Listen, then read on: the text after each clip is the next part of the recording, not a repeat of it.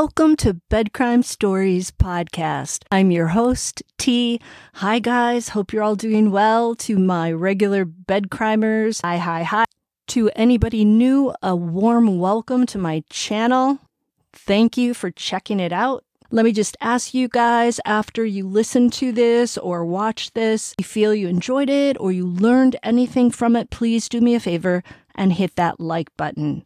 Today, I feel the need to talk about the elephant in the room. That is Kaylee Goncalves's ex-boyfriend, 26 year old Jack D. I say elephant in the room because he is the person that Occam's razor would tell us to look at first as a possible suspect. And I cannot ignore him.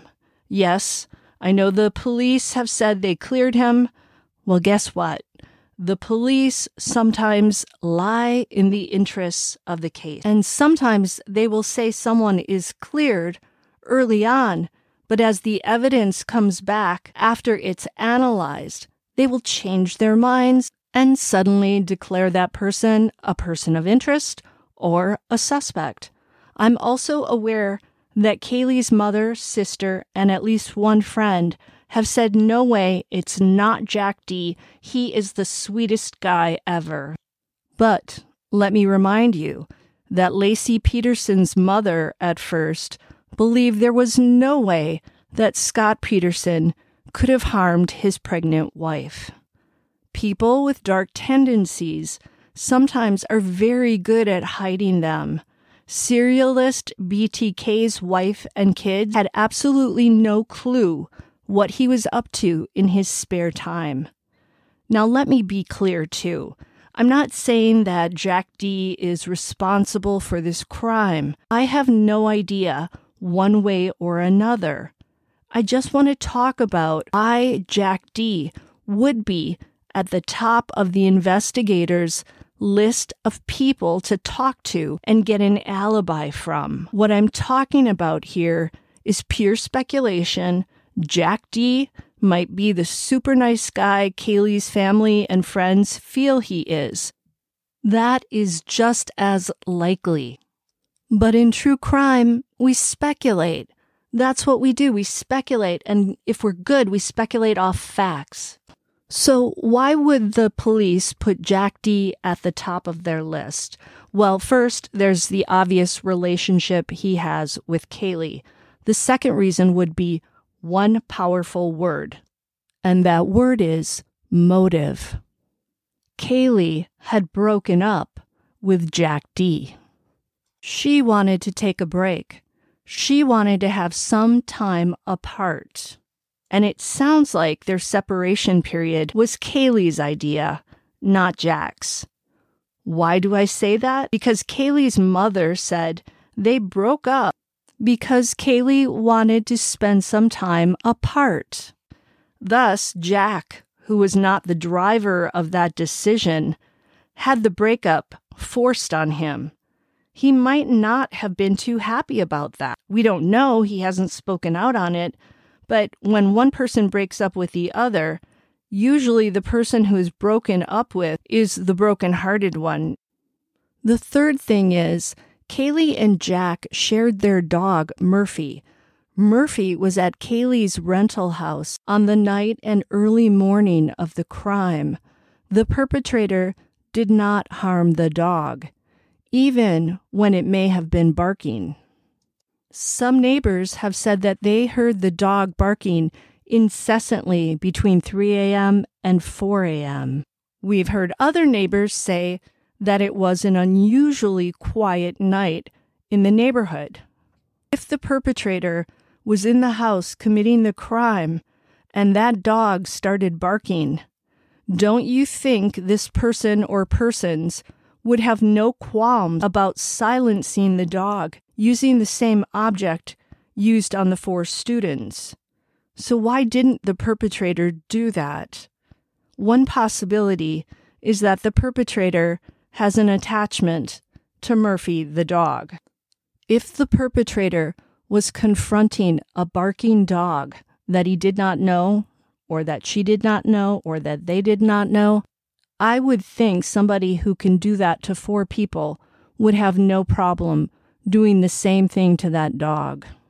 A smart perpetrator is not going to want to draw any attention to the home. Jack D knows Murphy, and Murphy knows Jack D. Another reason to put Jack D at the top of the list is that he would have been to 1122 King Road before. He would be someone who would know where all of the three women had their bedrooms. With Xana Kernodle's bedroom said to be off the laundry room, have to go through the laundry room to get to that bedroom. It seems like a stranger would have never really been able to find that room, especially in record time if this crime really was committed between 3 a.m. and 4 a.m. It seems likely to me that whoever found their way back to that bedroom had to have known where it was. I'm also wondering if Jack D was upset about the breakup with Kaylee, how would he have felt seeing his ex girlfriend posing in those photos on Facebook with her friends, Maddie, Xana, and Ethan, and the other two roommates? Would it have hurt his feelings that he was not with those people enjoying the day on Saturday and taking photos together? Could that photo have triggered something in Jack D, some jealousy because he wasn't at the house with Kaylee and her friends? Would that photo also explain why Kaylee, Maddie, Xana, and Ethan were all harmed? I'm just asking. It doesn't totally make sense because the other two roommates were also in that picture. If Jack D was angry, could some of his anger have been unleashed on some of Kaylee's friends as well? Let me ask you this. What if Jack D was at the Corner Club bar Saturday night? I don't know if he was, but what if he was? Or what if he wasn't there, but some of his friends were? That Joe Vito guy said that Kaylee was intoxicated and Maddie was glass eyed. Joe also said the girls were getting a lot of attention from the guys there. Did Jack see this for himself and get jealous? If not, did some of his friends witness this and report it to him? Is that a possibility? Could that have set him off? Jealous men and women have been known to become irate in situations like that, especially when alcohol is involved and it loosens up your inhibitions and makes you maybe more emotional. Could Jack have headed over to 1122 King Road to harm Kaylee and also Maddie because they were two peas in a pod, and perhaps he saw Maddie as a bad influence? Or did he intend to just harm Kaylee, but perhaps Maddie saw him up on the third floor? Again, I'm just speculating. We don't know if Jack is involved at all. I don't know one way or another, but I'm speculating here because, again, he would be at the top of the list of the people that the police would want to check out. Or let's say it was Jack. Did he have rage at the four people he saw in that Facebook photo who he harmed? Meaning Kaylee, Maddie, Xana, and Ethan.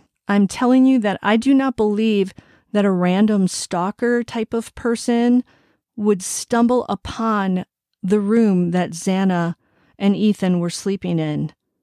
I think that whoever did this had to have known they were back there, unless Xana or Ethan heard something, came out, ran into the perpetrator, tried to run back to the room, and didn't get there fast enough. Because we have four harmed students in a house where there were six people, it kind of feels like whoever did this intended to harm the four people and not the two surviving roommates. Next, we have the seven phone calls from Kaylee's phone and three from Maddie's phone to Jack D's phone right before the crime was committed. Those calls came in between 2:30 and 2:52 a.m. And we've been told by authorities that they believe the crime was committed between 3 a.m. and 4 a.m. Why were Kaylee and Maddie calling Kaylee's ex boyfriend that night? He was her ex boyfriend. I know they shared the dog. I know that maybe there were talks about them reconciling, but why at that hour did they repeatedly call him? Also, why didn't they just text him? Doesn't that seem like a more convenient way to try to communicate with somebody at that time of night? Don't most people text message in a situation like that? I feel like they do. Maybe I'm wrong. What if Jack was at the house where this went down? Could he have been dialing himself off of Kaylee and Maddie's phones in a way to establish an alibi? Could he have been thinking, if Kaylee and Madison are dialing me at the time of the crime or near when the crime went down, maybe the police will think that I couldn't possibly be at 1122 King Road at that time. But then again, Kaylee's sister has said that Kaylee was known to sort of repeatedly dial people at any hour of the day and she'd just keep letting it ring and ring and ring. So maybe after a night at the bar and after some drinking, maybe Kaylee was regretting the breakup and wanted to have a chat with Jack. It sounds as if Jack D has said that he was sleeping when those 10 phone calls came in. So I'm wondering if he had his phone turned off or if he had it silenced because how could he not pick up the phone when he had 10 phone calls in a rather short amount of time? You'd think he would have heard all that ringing and thought, well, maybe there's an emergency. I need to pick it up. That's what I would do, but I'm a little OCD. So that is the argument for why Jack D has to be at the top of the list. And again, that doesn't make him guilty of any crime. Until the next time on Bed Crime Stories. Now, do me a favor, smash that like button, subscribe to my channel, leave me a comment. If you want to join my memberships, it's a great way to support the channel. I also have some rather cool merchandise if I don't say so myself.